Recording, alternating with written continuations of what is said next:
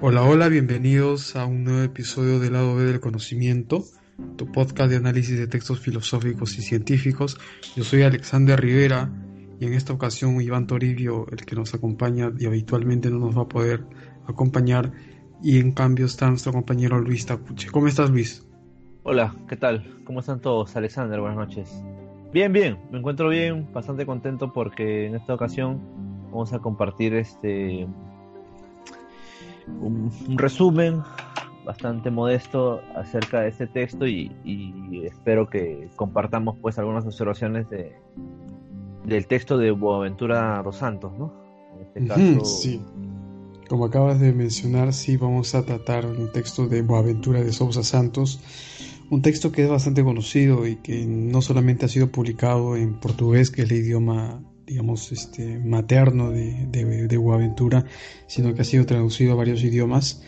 Es un discurso sobre las ciencias que en, a nuestra lengua ha venido en un libro llamado Una epistemología del sur. Originalmente fue publicado en 1987 y en español ha sido todavía en el siglo XXI. Y bueno, todos más o menos este, sabemos, tenemos una idea por lo menos de cuál es el pensamiento de Boaventura. Es un pensador bastante conocido en derecho, por lo menos dentro de los que nosotros nos manejamos. En el derecho es bastante citado, bastante conocido, sobre todo los que tienen cierta visión media que se llamen a sí mismos críticos. ¿O me equivoco, Luis?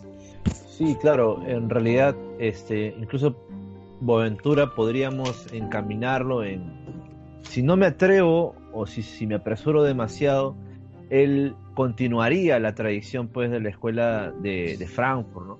Esa tendencia este, europea de la filosofía, ¿no? O continental, perdón, de la filosofía. Eh, y sí, la, escuela crítica eh, toma bastante de sus textos, ¿no? Relacionados básicamente a la crítica que no solamente se le hace al derecho, sino a las ciencias sociales en general, ¿no? Sí, bueno, sí, tienes razón, más o menos en algún sentido, si se relaciona por lo menos sus, tesis principales en estas corrientes medias este, ligadas a la filosofía francesa y alemana, pero él normalmente empieza a renegar un poco sobre esas cuestiones porque él se considera un, digamos, alguien que rompe con ciertas tradiciones filosóficas y empieza a, a cuestionar en realidad toda la filosofía por lo menos yo lo, yo lo entiendo así, yo entiendo más, más que todo a Boaventura como alguien que empieza a romper según su, su, propia, su propia imagen de sí mismo una tradición filosófica moderna, tanto en la ciencia como en la filosofía, que es colonial y todos esos términos que él utiliza con términos políticos y sociológicos. Pero en fin, en fin, creo que el espíritu de, digamos, emancipador, el espíritu de tratar de encontrar las raíces sociales de todas esas cuestiones teóricas que parecen tan purificadas de, los factores sociológicos y económicos, si está presente en Buenaventura. Y esa es la, la primera observación que yo le haría a él, ¿no? O sea, de alguna forma él plantea eh, romper o generar un nuevo tipo de, de mecanismo para conocer o una nueva epistemología, eh, mm. pero me parece que no renuncia en lo esencial a, algunas tesis marxistas. Es, una, es, una, es una buena observación porque creo que mm. en el fondo esa, esa pretensión de algunos filósofos eh, o científicos sociales en general de tratar de salir de una racionalidad en la cual ha sido formado mediante los conceptos de, de tu formación es un poco es un poco es un poco utópico porque siempre vamos a utilizar los conceptos y no podemos escapar de los conceptos que manejamos. Pero en fin bien Boaventura como habíamos dicho no, antes de, entrar al mundo de las ciencias es un, es un, teórico bastante conocido por análisis sociológico del derecho, por problemas ya filosóficos del derecho, problemas éticos y políticos y ya a finales de los 80 empieza a entrar al mundo de las ciencias. Y bueno, aquí yo no podría evaluar más o menos qué tan buen filósofo de derecho es o qué buen sociólogo del derecho es, probablemente sea muy bueno, no tendría las herramientas para decir que sí o que no, pero en el campo de las ciencias, en el capítulo anterior vimos que Moulines era un filósofo de la ciencia que empezó a hablar de filosofía política, pero Moulines en su escrito era un, era un, era un escritor muy modesto, era un escritor que constantemente decía no puedo profundizar en este tema porque yo soy un filósofo de la ciencia, yo no soy un filósofo moral, yo no soy un filósofo político, no estoy formado como filósofo moral o como filósofo político y por lo tanto mis, mis, argumentos no, no, pueden profundizar en, esos términos.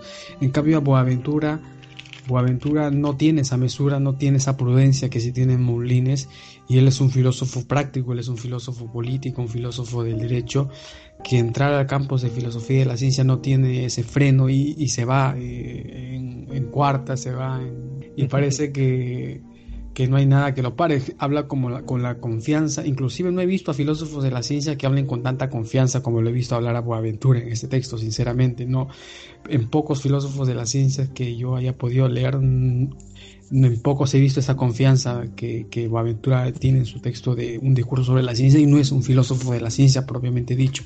Pero bien, empezando con, el texto, eh, tiene, digamos, una serie de tesis que las divide y que las agrupa en tres bloques, que, que así lo vamos a analizar, así lo vamos a presentar. Un bloque es las tesis que caracterizan a lo que él llama el paradigma preponderante, que es el paradigma moderno de la racionalidad científica, que según, ah, que según él empieza a emerger en el siglo XVII. Hay un segundo bloque donde se agrupan tesis que empiezan a definir esta crisis de, paradigma que él mismo ha presentado en el primer bloque y finaliza con un tercer bloque eh, con tesis que ya empiezan a, definir un, paradigma emergente en esta crisis que define en el segundo bloque, que él llama un paradigma emergente de las ciencias eh, que están bajo la égida de las ciencias sociales. Vamos a tocar cada uno de estos puntos y vamos a tratar de ver lo, que no nos parece o lo que nos parece o lo que no nos puede parecer correcto respecto a estos bloques y estas tesis. El primer bloque, como habíamos mencionado, era el paradigma preponderante y acá Boaventura establece dos tesis principalmente. La primera es de que la racionalidad moderna nace a, principios del siglo XVII, cuando em, em, se empieza a diferenciar la ciencia moderna de Galileo y de los precursores de Galileo respecto a la ciencia aristotélica, ¿no, es cierto? En esos tiempos donde empieza a surgir las mediciones de, de Galileo. Y para Boaventura esta racionalidad es, tiene ciertas características y él y él es bastante poco modesto cuando dice que, tiene los criterios que definen la racionalidad científica y él sostiene que es mecanicista, por ejemplo, hay una rompe con una distinción entre sujeto objeto y naturaleza hombre, utiliza matemáticas para modelar la realidad y esto es una ruptura según él respecto a la, a la ciencia anterior a Galileo y hay una simplificación de la realidad a través de leyes que es producto de la modelización y es causalista determinista. Para comenzar, Takuche, ¿qué te parece esta caracterización de, de Boaventura? Bueno, primero que no, me, no es nada original, ¿no? Mm. Eh, y no digo esto como, como con una pretensión de desacreditarlo, no, solo con una intención de reconocimiento. Eh, en realidad, eso es lo primero. Lo segundo, que me parece que algunos conceptos que muchos filósofos y filósofos de la ciencia se han tratado de esforzar en construir, él los, los confunde, ¿no? Eh, no los toma en cuenta y bueno, tampoco se le puede obligar a que los tome en cuenta, ¿no? Pero por lo menos en todo caso, este, clarificar de qué forma él va a definir o en todo caso que, que informe cuál es el contenido de estos nuevos conceptos. O sea, sobre lo primero, eh, recuerdo en alguna oportunidad haber leído el, texto del filósofo eh, transhumanista, si se le puede decir así, y filósofo de la ciencia español, eh, Diegues. Eh, él, él, tenía un texto en el que abordaba eh, el debate que, que existió desde Aristóteles, Ptolomeo, y pasando por Copérnico y Galileo. O sea, si tú visualizas ese texto, básicamente la idea eh, o la sospecha que me, que me brinda este texto es que si la afirmación de, dos, de, Boventura es que las características de la racionalidad moderna es mecanicista, objetos, bla, bla, o la utilización de matemáticas, ¿no? O la simplificación de, la realidad. O sea, si él lo quiere definir como un fenómeno o como algo que surgió a partir del siglo XVII, creo que se equivoca, ¿no? desde antes, y me refiero hasta de los griegos, y los griegos los menciono mm, como como vamos a decirlo así, este el proyecto más resaltante en esa época. Desde ahí ya se trataba de, lograr encontrar criterios eh, que unifiquen y que, unifiquen en todo caso la observación de la naturaleza. Sí, de acuerdo, de acuerdo. Yo también pienso que las tesis de, de, Boaventura respecto a la paradigma preponderante son es bastante mezquino respecto a la ciencia y la filosofía del mundo antiguo, del mundo medieval. Hay muchas cuestiones que ya, ya existían en esos tiempos. Sin embargo, hay cuestiones que a mí también me llaman la atención sobre, sobre esta, digamos, definición de racionalidad científica moderna que hace Boaventura, es que, por ejemplo, si, si, si Boaventura tuviese razón, esa ruptura entre el modelo astronómico de Ptolomeo y Aristóteles respecto al modelo copernicano, que es, digamos, el modelo propio de la racionalidad contemporánea de, moderna de Boaventura, no hubiese una continuación, sino sería una ruptura total. Y si hubiese una ruptura total, por lo tanto, no hubiese habido posible la conversación entre ptolomeicos y aricopérnicos. Sin embargo, la, por lo menos una discusión racional.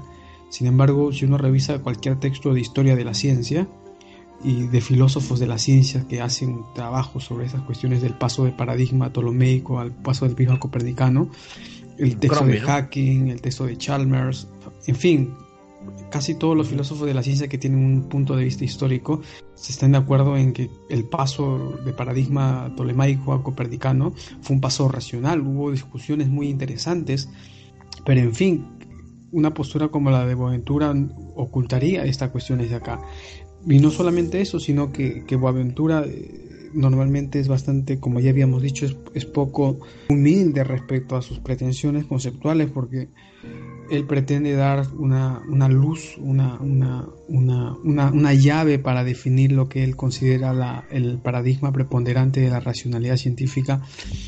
Y bueno, estos intentos que los que tenemos nociones básicas de filosofía de la ciencia, los intentos, por ejemplo, de Popper y de Carnap de definir la racionalidad científica, han sido intentos que aún más modestos que Boaventura han acabado por enterrarse en la historia de la filosofía. Hoy en día no veo a ningún filósofo de la ciencia serio y modesto que realmente trate de limitar esa cosa que podemos llamar racionalidad científica. Es algo muy difícil, es decir, es algo que tiene sus raíces en, Grecia y probablemente antes de Grecia.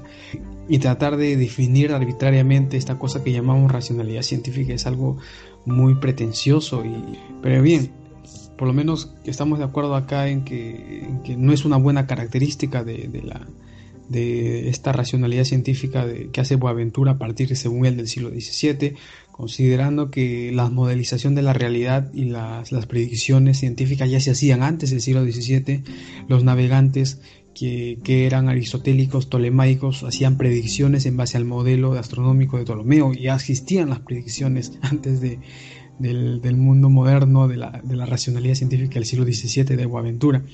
Pero bien, pasando al, al siguiente bloque, ya al punto de la de crisis del paradigma, Boaventura en el primer bloque caracteriza esta cosa arma, un, objeto que él llama paradigma clásico, paradigma preponderante, y una vez que ha definido esta cosa con las tesis que hemos, que hemos dicho, menciona de que en la actualidad eh, la ciencia contemporánea empieza a presentar síntomas que empieza a ser inconsistente con este objeto de paradigma preponderante. Así, por ejemplo, él, vamos a, voy a decirlo rápidamente y después lo vamos a, analizar. Él utiliza la teoría de relatividad de Einstein, que según él demostró que las mediciones no son iguales en todos los sistemas de referencia, algo que es cierto, eh, tomándolo así de manera fría, es cierto, las, la teoría de relatividad de Einstein en inicio del siglo XX demostró de que las mediciones no son absolutas, sino que las mediciones dependen del sistema de referencia Y también trae a colación la mecánica cuántica, la mecánica cuántica que, empieza con, con Planck, eh, cuando empieza a cuantizar la radiación. Y él no, bueno, él no, él no toma en consideración la, el problema de, las, de los cuantos, y, por, lo, que no trata Bohr, no trata la teoría atómica, de la teoría cuántica del átomo y todas esas cuestiones, sino se centra en el principio de incertidumbre de, de Heisenberg, según el cual, bajo su interpretación de, de Boaventura, hay que intervenir para medir, ¿no es cierto? Y, para y para él, esa idea de que hay que intervenir para medir eh, significa que esta relación entre sujeto y objeto se ha roto, ¿no? De que ya no hay esta, esta distinción entre un mundo y sujeto, sino que siempre hay, el mundo es una continuidad del sujeto. Bueno, vamos a analizarlo más tarde, pero lo presentamos así, esa tesis de cual él utiliza la mecánica cuántica, pero él utiliza dos más. Utiliza los teoremas de Gödel, según el cual demuestra que hay una crisis en las matemáticas y por lo tanto ah, esta, crisis, de las matemáticas significa que todas las teorías empíricas matematizadas no, nos garantizan nada y por lo tanto debemos abandonarlas. Y hay una cuarta tesis sobre las teorías de la irreversibilidad de los sistemas abiertos de Prigionite que, que él también trae a colación. A ver, vamos a, voy a dar una, voy a dar una opinión y, me gustaría que también compartas la tuya. Voy a empezar con la, con la de Einstein. Bueno, en Einstein, si bien es cierto, Boaventura tiene razón cuando, cuando, cuando sostiene que, sus resultados relativizan las mediciones a los sistemas de, de, referencia, la interpretación que él hace de que hay una ruptura totalmente completa a la manera como hacer ciencia, a mí me parece exagerada porque a los científicos en sí mismos, Einstein se, continúa, se considera un continuador de Newton, no, no, no, no, se considera como él como un revolucionario de, de, la ciencia y que hace una nueva ciencia diferente a la que hacía Newton. ¿Qué significa entonces, la, cuál es la, interpretación modesta, la interpretación correcta que debemos hacer de, de los resultados de Einstein? La, única y la simple, que es la, que la del propio Einstein, que, que nos menciona de que debemos prestar atención en última instancia que nuestras mediciones no tienen los límites que creía que tenía Newton, sino que nuestras mediciones siempre están limitadas a un sistema de referencia determinado, a un, a un, a un eje Y, a un eje X determinado, y en términos un tanto metafóricos a un observador determinado. ¿okay? Pero esto no nos, dice nada sobre una ruptura que podemos tocar en, el punto de, de, Boaventura. De hecho, esta idea de que las mediciones son, están relativizadas no es propia del siglo XVII, sino que, por ejemplo, si vemos los trabajos de Hacking sobre, sobre probabilidad y estadística, él deja claro siempre que, esta idea de que las mediciones son, son relativas a sistemas es propio ya de, la, de, la, de, los orígenes de las inferencias estadísticas de la Alta Edad Media y que, y que esto acá no es algo novedoso en, en, Einstein. ¿Qué opinas tú al respecto, eh, Takuchi? Primero, ¿no? A ver, para ordenar un poquito, eh, me interesa más la, la, intención que tiene Boaventura con, con respecto a, cada paso que él da, ¿no? Por ejemplo, solamente rebobinando, ¿no? vamos a ver, creo que habría crisis de un, eh, bueno, del paradigma que como él lo caracteriza, del paradigma de la racionalidad moderna, si en todo caso, bueno, hubiera este, en los cuatro o cinco puntos o seis puntos que él menciona que son constitutivos para decir que estamos hablando de la racionalidad moderna. ¿Y qué tendría que haber con ellos? Tendría que haber mm. una ruptura, ¿no? O sea, ya no tendríamos que utilizar esta forma este, de ciencia o de cómo se hace la ciencia o cómo conocemos, sino otra, ¿no? Y lo que yo me pregunto es, a ver, para empezar, la ciencia como está ahora, en la, ciencia seria, me refiero a la ciencia mm. este, que tiene resultados bueno, masivos. bueno, en otro momento hablaremos del papel utilitario de, la ciencia.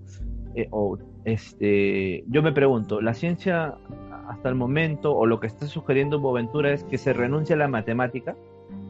O sea, yo pienso, por ejemplo, que si, si la intención de Boaventura es que la postura de Einstein, por ejemplo, ¿no? la que tú ahorita hemos hablado de que ahora este, estos temas dependen del, punto de referencia, ¿no? Que hay un...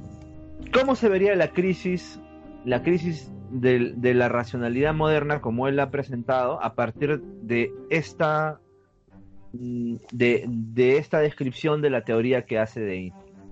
Einstein no ha renunciado para empezar con eso a las matemáticas, creo, ¿no? Creo que con su tía no, no, renunció a, seguir modelizando y que se siga modelizando la ciencia a través de las matemáticas. Claro. Eh, tampoco creo que ha renunciado a, lograr de comprender la, bueno, la realidad y esa comprensión mm. se pueda este, reproducir o comunicar a través de leyes, ¿no? O sea, o en todo caso de un se pueda comunicar, ¿no? En un lenguaje que pueda ser comprensible, etcétera. Y tampoco creo que, ha renunciado, este, vamos a, bueno, creo, creo que lo que lo que sí podría haber renunciado en este caso es a una visión, vamos a decirlo así, eh, causalista tradicional, ¿no? Mm. que esto sucede causa-efecto, etcétera. Mm. Eh, y también a una visión mecanicista, pero considero que este, si no se ha renunciado a, todo en, este aspecto, ¿cuál es la crisis? ¿no? Lo que pasa con Boaventura y lo que sospecho, en todo caso, y, no solo con Boaventura, sino todos los filósofos eh, posmodernos, tienen la intención de hacer ingresar muchos estudios o conocimientos eh, que no, sea, no hacen uso de modelos matemáticos para poder explicar eh, sus teorías. Mm. Quieren hacerlo pasar como, como en todo caso, si la mm. palabra de repente no es, discúlpame, como válidos o como suficientes. Este, bueno, entonces sí, pues. creo que creo que por ahí va, ¿no? O sea, sí, claro. Lo que pasa es que para, para Boaventura la, una, aparte de todas esas cuestiones que mencionaste de, modelización a través de leyes y predicciones, matematización, una, visión mecanicista, para Boaventura otra cuestión que es fundamental de esta racionalidad moderna preponderante es que las mediciones son absolutas y que Einstein demuestra que, por lo tanto, uno de los corazones de del paradigma preponderante ha sido roto y, como, como, mencioné, esto es un tanto exagerado y de hecho no creo que, según, que, sea un corazón de la, de la teoría o por lo menos del paradigma preponderante moderno. Ya había relativización de mediciones antes de Einstein y antes de Newton inclusive. Pero en fin, vamos a tocar pronto ya en los teoremas de Gödel ese problema de las matemáticas, de, por qué y cómo Boaventura considera que las matemáticas ya no deben ser usadas. Pero antes, siguiendo en la física, utiliza la mecánica cuántica, ¿no? Para hablar de mecánica cuántica hay que conocer mecánica cuántica. Hay que tener nociones de, en qué se diferencia la mecánica cuántica de la teoría clásica. ¿Por qué, por qué Planck, cuando estudió la radiación, utilizó cuántos y no utilizó una matemática física continua para interpretar la radiación? ¿Y por qué eh, esta gran idea de plan tuvo gran eco en la teoría atómica con Bohr cuando empezó a aislar mediante cuantos los, los, niveles atómicos y todo este boom que trajo la teoría cuántica. Obviamente Boaventura no, no, no trae a colación este, estos orígenes de la, de la teoría cuántica, de la matemática cuántica, sino que Boaventura se centra en el principio de Heisenberg. Y el principio de Heisenberg es una ecuación matemática muy simple y de hecho, yo lo poco que conozco de mecánica cuántica se lo debo a, Alberto Aparici, que es un divulgador científico que a mí me parece muy interesante. Sigo sus programas de podcast no solamente por su capacidad divulgativa, sino que es un físico de verdad. Es, un profesor de la Universidad de Valencia y enseña y explica muy bien. Y lo que, y lo que dice Aparici sobre el teorema de Heisenberg es muy simple y por lo tanto yo voy a repetir sus palabras porque no soy físico y no puedo decir más que, lo que dice Parisi, es que simplemente la, la, ecuación de Heisenberg nos dice que las mediciones de movimiento y las mediciones de posición están íntimamente interrelacionadas. Es la única interpretación que podemos hacer de las mecánicas de Heisenberg.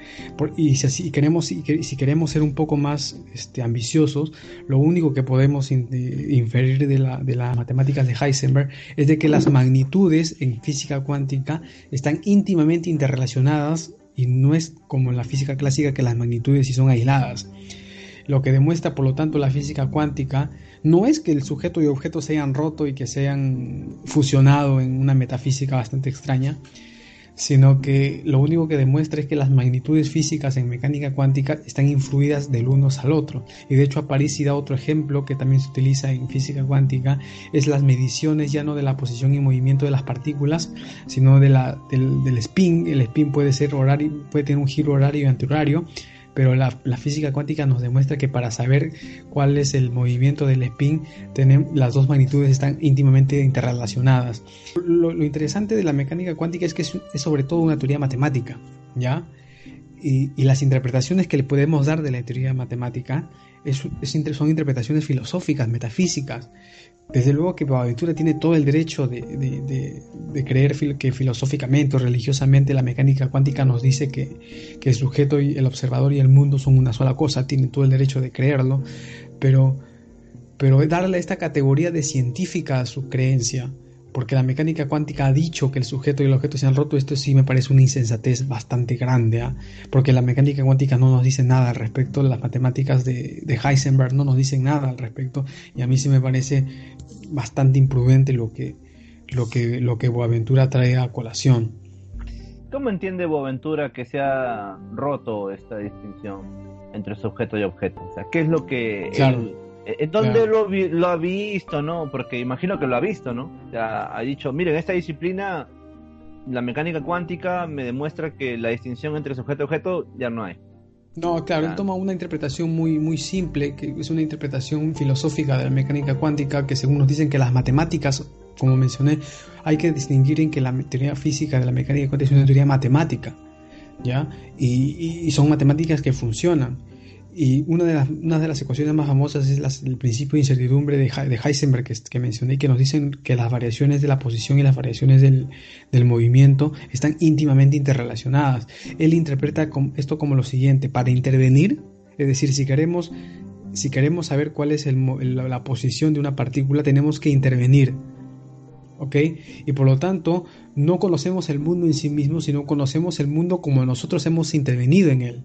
Por lo menos esa es la interpretación que él da, pero esa interpretación es bastante, bastante sacada de los pelos, por lo menos científicamente. Puede ser una buena interpretación filosófica y argumentada, pero científicamente esto no se sigue de la teoría matemática.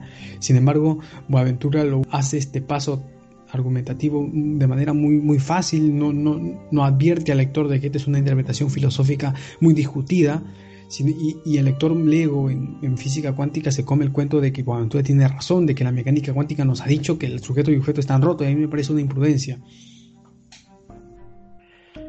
Claro, porque, en, bueno, a mí lo que me preocupa de esta visión es que en algún momento se, bueno, a ver, no sé, se diga,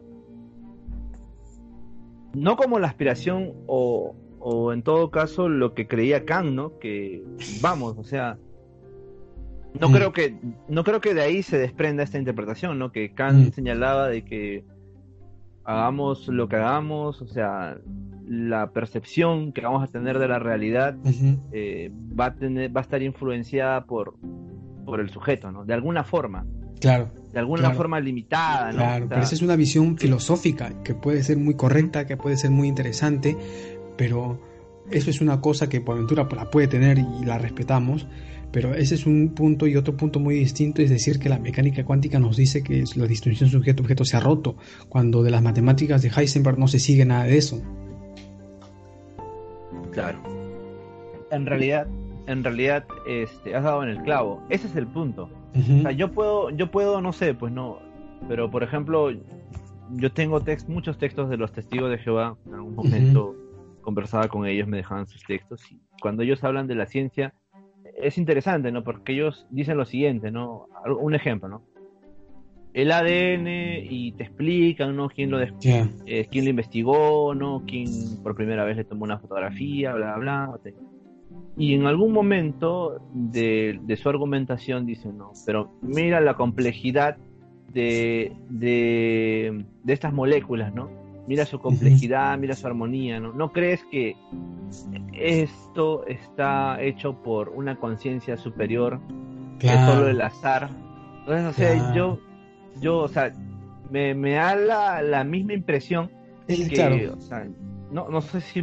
sí, está bien, es, un, es un, muy buen ejemplo, es un muy buen ejemplo. Es decir, tú puedes creer que en efecto la, la, los resultados de la genética, de la biología molecular contemporánea, del descubrimiento de la estructura del ADN, de las bases nitrogenadas, del lenguaje del código genético y todo eso, que es muy complejo, que, que, sea un síntoma de que hay una inteligencia detrás de todo eso, puedes creerlo, es muy válido, pero eso es algo y otra cosa muy distinta y muy, muy poco prudente, es decir, que la genética contemporánea ha demostrado que existe una inteligencia diseñadora, eso ya es, eso es sacado de los pelos, eso no, de la genética no se deduce nada al respecto, es lo que, y es muy parecido a lo que hace Boaventura, él hace una interpretación filosófica, espiritual de, los resultados de la mecánica cuántica cuando de la mecánica cuántica no se sigue nada al respecto.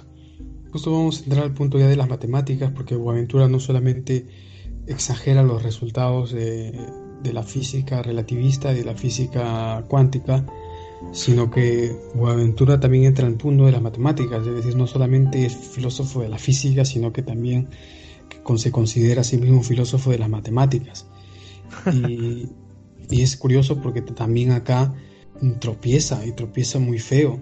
Para Boaventura, los teoremas de Gödel, teoremas muy famosos de, Kurt Gödel, uno de los lógicos más importantes no solamente del siglo XX, sino de la historia, para él los, los resultados de los teoremas de Gödel, los teoremas de la incompletitud y los teoremas de la inconsistencia, en última instancia demuestran de que las matemáticas no son seguras y que las matemáticas por lo tanto no nos garantizan nada y por lo tanto las teorías físicas que matematizadas que supuestamente son las teorías más correctas y más exactas que tenemos no son las que pensamos que son.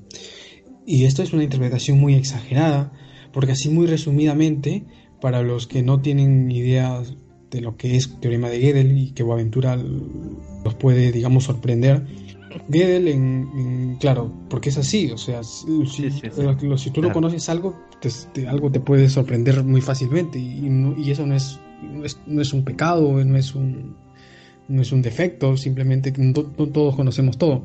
Kurt Gödel, muy, digamos, muy prematuramente, a la edad de 23, 24 años, se doctoró y demostró que la lógica de primer orden era completa y era consistente.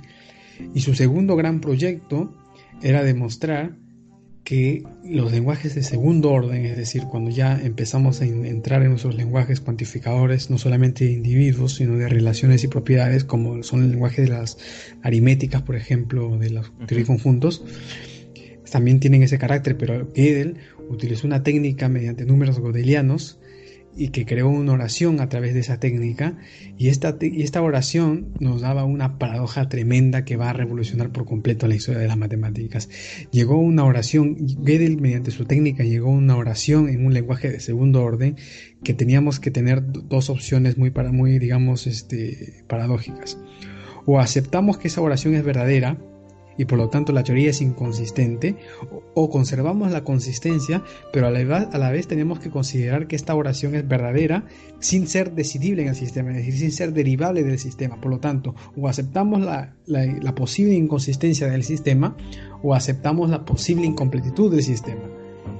Y esto es, digamos, un resultado extraordinario en Gödel porque lo que nociones básicas de historia de las matemáticas rompe con la promesa de Hilbert de crearnos teorías completas y consistentes y renunciamos a las verdades de las axiomas, ¿no es cierto? Y Gödel demuestra de que la promesa de, Hilbert era una promesa imposible de cumplir. Y esta es la máxima interpretación que podemos hacer de, los teoremas de Gödel. Que, esto que los teoremas de Gödel nos lleve a interpretar que las matemáticas no sirven por interpretar el mundo y de que las teorías físicas matematizadas o las teorías sociales matematizadas, por lo tanto, no nos garantizan nada, es una interpretación muy grande, es una interpretación muy, muy, muy robusta y, una interpretación robusta necesita grandes argumentaciones y Boaventura no las tiene. ¿Cómo la ves tú? Bueno, primero el tema de la matemática no lo he profundizado. Conozco el teorema de Gödel eh, así mm, de forma enunciativa, este mira, lo más resaltante de lo que de lo que dice Boaventura a propósito de esto, y es algo incómodo, ¿no? Porque él señala de que como Gödel ya demostró que hay este tipo de paradoja, o bueno, postuló que este tipo de paradoja eh, con respecto a la matemática, eh, las matemáticas, bueno, en resumen, ¿no? No tendrían por qué ser un elemento tan fiable o confiable para poder mm. ser utilizables y por eso darle un carácter científico o en todo caso un carácter confiable a la ciencia. Mm. Entonces, o sea, creo que en resumen es lo que él lo que él postula cuando este él habla de que el teorema de, de Gödel perdón, ha generado una crisis en la matemática. Lo cual me parece, como tú ya lo has expresado, bastante, bastante, bastante pretencioso y sobre todo, pues, arriesgado, ¿no? Porque eh, no, no, no, conozco en realidad cuáles son los estudios en, matemática o en física que, el, que Boaventura ha tenido, pero considero de que para tú señalar que, o para que alguien se atreva a quitarle la importancia que tiene la matemática a la ciencia, no basta con hacer un dibujo del teorema de Gödel, ¿no? no y, utilizarlo como, como un argumento eh, para fortalecer tus teorías, ¿no? Mm. Mm, sí, de acuerdo, de acuerdo. Estamos de acuerdo en el punto de que Gödel, como habíamos mencionado, no solamente caricaturiza la, lo que él llama el paradigma preponderante y moderno, sino que también caricaturiza los resultados de la física contemporánea. Claro, Boaventura caricaturiza los resultados de la física y la, metamatemática contemporánea para que, ante manera antojadiza, sean armas letales contra ese espantapájaro que él ha creado. Y eso a mí me parece realmente un, error como un teórico serio que, que pretende defender sus ideas. Pero bien, ya hemos visto las tesis que caracterizan para Boaventura este paradigma preponderante y hemos visto también lo que él considera las condiciones históricas de esta crisis del paradigma contemporáneo. Y vamos a tratar ahora el, siguiente aspecto, que es el, hay, una, hay un paradigma emergente que según él empieza a surgir en, este, en esta atmósfera de crisis. Tiene ciertas tesis este paradigma emergente. Uno es que el conocimiento es social y que inclusive las ciencias naturales son también ciencias sociales en última instancia. Él da dos argumentos. Un argumento es descriptivo, un argumento es de que actualmente hay teóricos o científicos que empiezan a extrapolar conceptos de las ciencias sociales a las ciencias naturales y ya no al revés, como se hacía anteriormente de las ciencias naturales, explicar conceptos sociales a través de conceptos de ciencias naturales, sino que hay ciertos científicos que hacen lo contrario, empiezan a explicar fenómenos naturales a partir de conceptos sociales. Y esto para él es sintomático y para, y para él esto es, digamos, este, algo vital de un nuevo paradigma que está emergiendo. Y esto tiene que ser necesariamente así, él menciona, porque la mecánica cuántica nos ha demostrado, dice que la distinción sujeto y objeto ya no existe y por lo tanto lo natural también es social. Bueno, ya hemos visto que esto es un tanto descabellado, la interpretación que él hace de la mecánica cuántica, pero yo no solamente le encuentro este defecto en esta tesis a, a Boaventura, sino que Boaventura eh, menciona de que esta, digamos, esta nueva ola de, teorías y científicos sociales de, de, tratar de extrapolar conceptos de las ciencias sociales a las ciencias naturales, a mí me parece un tanto también nuevamente poco prudente porque esto es, digamos, un, grupo de científicos que empiezan a producir estas teorías. No significa que haya un, no sea, no significa que sea síntoma de un nuevo paradigma que emerge. Las teorías científicas, para que sean validadas y para que sean, digamos, este, perdurantes en el tiempo, tienen que pasar a cierto tipo de fermentación entre los investigadores. Todos los años surgen teorías científicas, todos los años surgen propuestas teóricas y no todas ellas sobreviven en el tiempo. Las teorías y las propuestas científicas siempre están en, constante competencia y las, solo las mejores sobreviven y, y Boaventura utiliza las, las, las, propuestas que salen año a año que les parecen a él convenientes y, él exagera estas, esta, digamos, esta estas posturas como síntomas de un nuevo paradigma y esto realmente a mí me parece poco sustentable. No veo que haya algo como él llama una nueva ola paradigmática, lo que sí veo es intentos parcelados de científicos de tratar de extrapolar conceptos de las ciencias sociales a las ciencias naturales y está bien, es, es, es, es rico, es este eh, saludable siempre que haya propuestas de todo tipo en la ciencia, porque así se avanza científicamente. Pero esto no nos puede llevar a seleccionar las propuestas aisladas que a mí me convienen para sostener de que estas propuestas aisladas son una nueva tendencia y un nuevo paradigma y me parece exagerado. Y Boaventura acá lo hace. Sí, mira, de esto algo muy puntual. Boaventura, al proponer que ya esta línea divisoria entre lo natural y lo social desaparezca, personalmente, ¿no? no me parece una pretensión, o en todo caso, un objetivo que, que no deba buscarse, ¿no?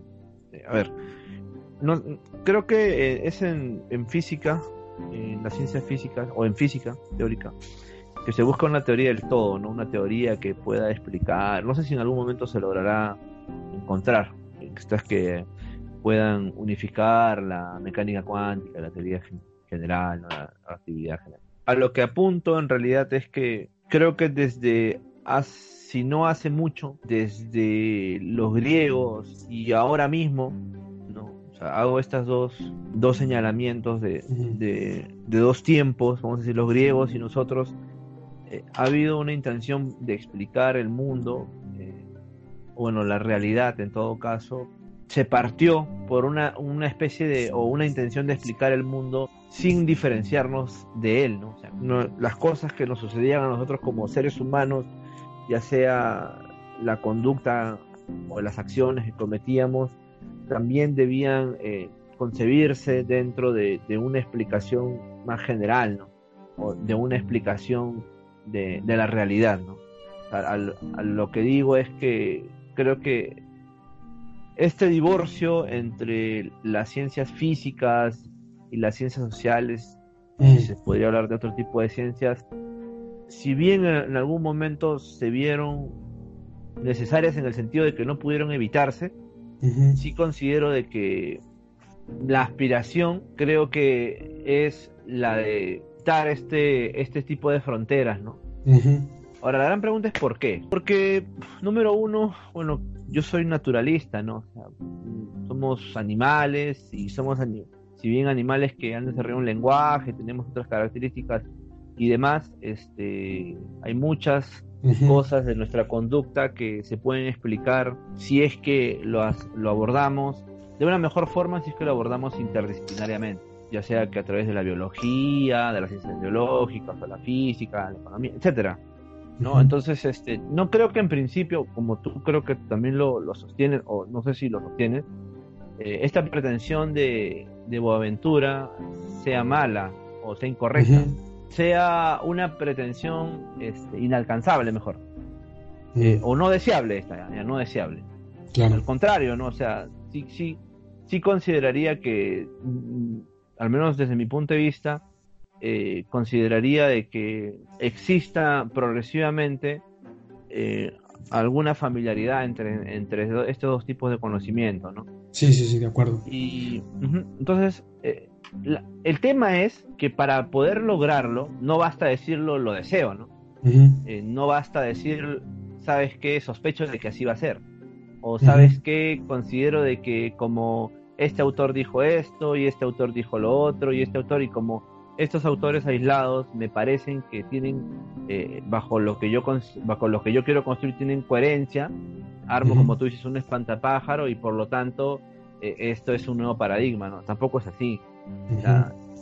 Creo que, y, aquí va mi, posición muy personal,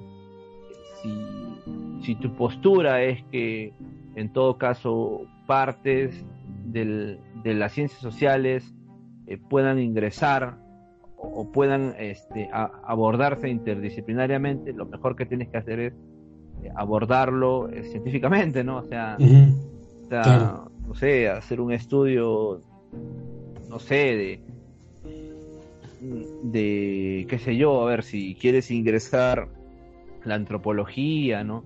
Hacer estudios este, de la conducta, no, sé, o sea, hacer, hacer, hacer estudios más estadísticos, o sea, de tal forma que las otras ciencias puedan alimentar a esta y dotarla de, de un contenido que, bueno, yo lo digo así, ¿no? Medible, y que pueda, este, que la podamos apreciar como conocimiento este científico. Lo que pasa es que Boaventura, Boaventura considera que respecto a esta discusión entre ciencias naturales y ciencias sociales, hay una discusión clásica que él considera entre los que dicen que las ciencias sociales deben usar los conceptos y los métodos de las ciencias naturales y los que se oponen y consideran que las ciencias sociales deben tener sus propios métodos y sus propios conceptos. Boaventura considera que, este antagonismo es espurio porque en el fondo comparten la misma racionalidad y la misma racionalidad, según él, es de que hay una distinción entre sujeto y objeto, hay una distinción entre sujeto y naturaleza. Para Boaventura, la mecánica clásica y la mecánica cuántica ha demostrado, y este es su argumento de él, de que la, naturaleza es naturaleza humana, no hay una distinción entre mundo y sujeto, y por lo tanto todo conocimiento es autoconocimiento, y si rompemos este, este paradigma, esta, este eje paradigmático, por lo tanto la discusión entre los, entre los, los científicos sociales que defienden a los científicos, la, perdón, a los conceptos de ciencias naturales y a los científicos sociales que consideran la independencia respecto a las ciencias naturales, no tiene sentido y para él la verdadera ruptura es cuando rompemos esta distinción entre sujeto y objeto. A mí me parece algo no solamente porque efectivamente me parece descabellada la interpretación que hace de la mecánica cuántica, sino que aún si, aún si tuvieses razón, Boaventura, de que la mecánica cuántica en efecto ha demostrado que, que, que, el mundo y el sujeto están interrelacionados o por lo menos son lo mismo, o por lo máximo son lo mismo, perdón, esto no significa que todas las otras disciplinas científicas tengan que asumir los postulados de la, mecánica cuántica. Pueden ser independientes. Las teorías físicas, inclusive, la teoría de la relatividad y la teoría de la mecánica cuántica son independientes, viven aisladas una de otra no significa que, si la mecánica cuántica nos ha demostrado que sujeto y objeto son lo mismo, que no es así, pero supongamos que es así, no significa que la, mecánica, que la, física relativista debe aceptar eso, mucho menos que la biología debe aceptar eso y mucho menos que las ciencias sociales y las ciencias naturales en general deban aceptar eso. A mí me parece esto descabellado y esa es una interpretación, una exageración que hace Boaventura, pero bueno. Mi posición al respecto es de que las ciencias sociales y las ciencias naturales eh, deben compartir la misma, la misma pretensión de tener conocimiento riguroso, de tener conocimiento válido, de tener conocimiento fiable y falible, eh, conocimiento legítimo, conocimiento que dé resultados. No interesa, desde luego que los métodos no van a ser los mismos, eso está claro.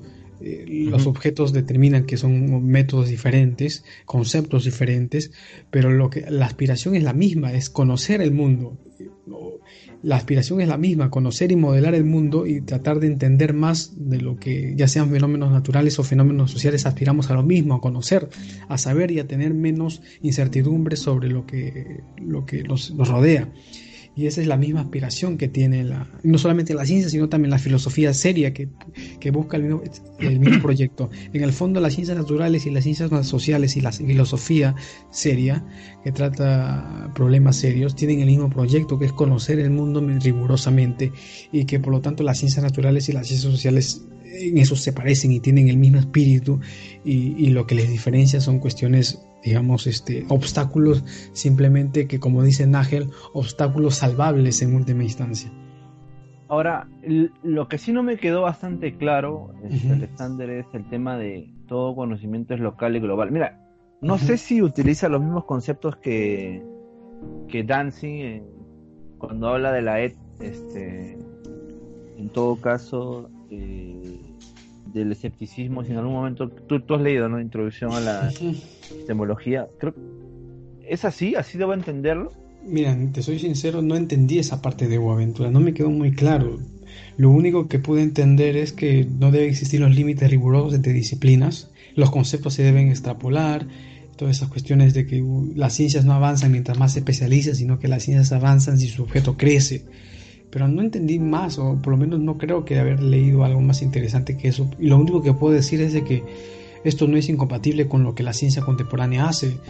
Por ejemplo, la computación cuántica o el ejemplo que tú dices sobre análisis de neurociencias con mecánica cuántica es patente hay, las disciplinas están en constante diálogo, las disciplinas se comunican, hay cada vez más teorías interdisciplinarias e intradisciplinarias y esto se hace en la ciencia contemporánea, en la ciencia inclusive en la época que él escribió esto y en la época que validó esto que es el 2009, porque lo publicó en español validándolo en el 2009 y esto ya existía y, no, y, lo único que, que puedo que puedo sostener es que probablemente Boaventura ignore la ciencia de su tiempo y, y aún así es doblemente imprudente hablar de filosofía de la ciencia.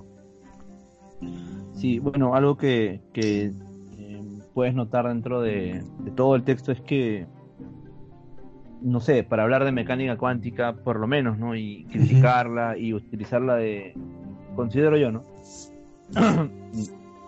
no sé, como para, eh, como instrumento para poder argumentar tu posición. Eh, no basta, pues, con, con citar a Heisenberg, pues. creo yo, no, o sea, no basta con decir sí, de principio de incertidumbre, o vi un video en YouTube, habló de eso y se acabó, ¿no? O sea, por lo menos hay que profundizar un poquito más, ¿no? Ir a, sus a las propias fuentes, ¿no? A ver, las, ver los avances que han tenido. ¿Cuál es la, ¿Cuáles son las posturas actuales que se tienen con respecto a eso? Y de la misma forma, de la misma forma en el tema de las matemáticas, ¿no? O sea, creo que las matemáticas no terminaron con Gödel, ¿no? O sea, sí, continuaron. Y, y, o sea, lo que yo veo en todo el texto, eh, justo a propósito de lo que tú dices, es que se selecciona bastante caprichosamente algunos autores, parece que los que más salen en los libros de divulgación científica, entiendo yo, este, y a partir de eso eh, genera su teoría, me parece bastante poco serio. Claro, exacto. Sí, exacto, de acuerdo. En síntesis, yo creo que Boaventura puede, haber, puede ser un buen filósofo moral, buen filósofo político, buen filósofo del derecho. No, no sabría yo evaluar eso, como dije al inicio, pero sí me parece bastante criticable que, que un filósofo práctico empiece a utilizar empiece a entrar en términos de filosofía de la ciencia y de ciencia en sí misma y historia de la ciencia sin las herramientas adecuadas y sea tan pretencioso. No, yo no me opongo a que un filósofo trastoque sus límites disciplinarios como Moulines hizo cuando trató el, tema del nacionalismo, pero siempre con la prudencia y la rigurosidad necesaria que Moulines tuvo y no lo veo que en Boaventura. Pero en fin, esto fue el tercer episodio de, de, del lado B del conocimiento. Eh, en el siguiente episodio vamos a tocar otro texto de Boaventura. Ya no, este fue un texto analizando las ciencias en, su visión, pero ya en el siguiente texto vamos a tocar ya su postura postcolonial sobre cómo debe entenderse la ciencia, la ecología de saberes, el abismo, etcétera, y la vamos a analizar críticamente como lo hemos analizado ahora. Y bueno, un abrazo. Nos vemos en el siguiente episodio.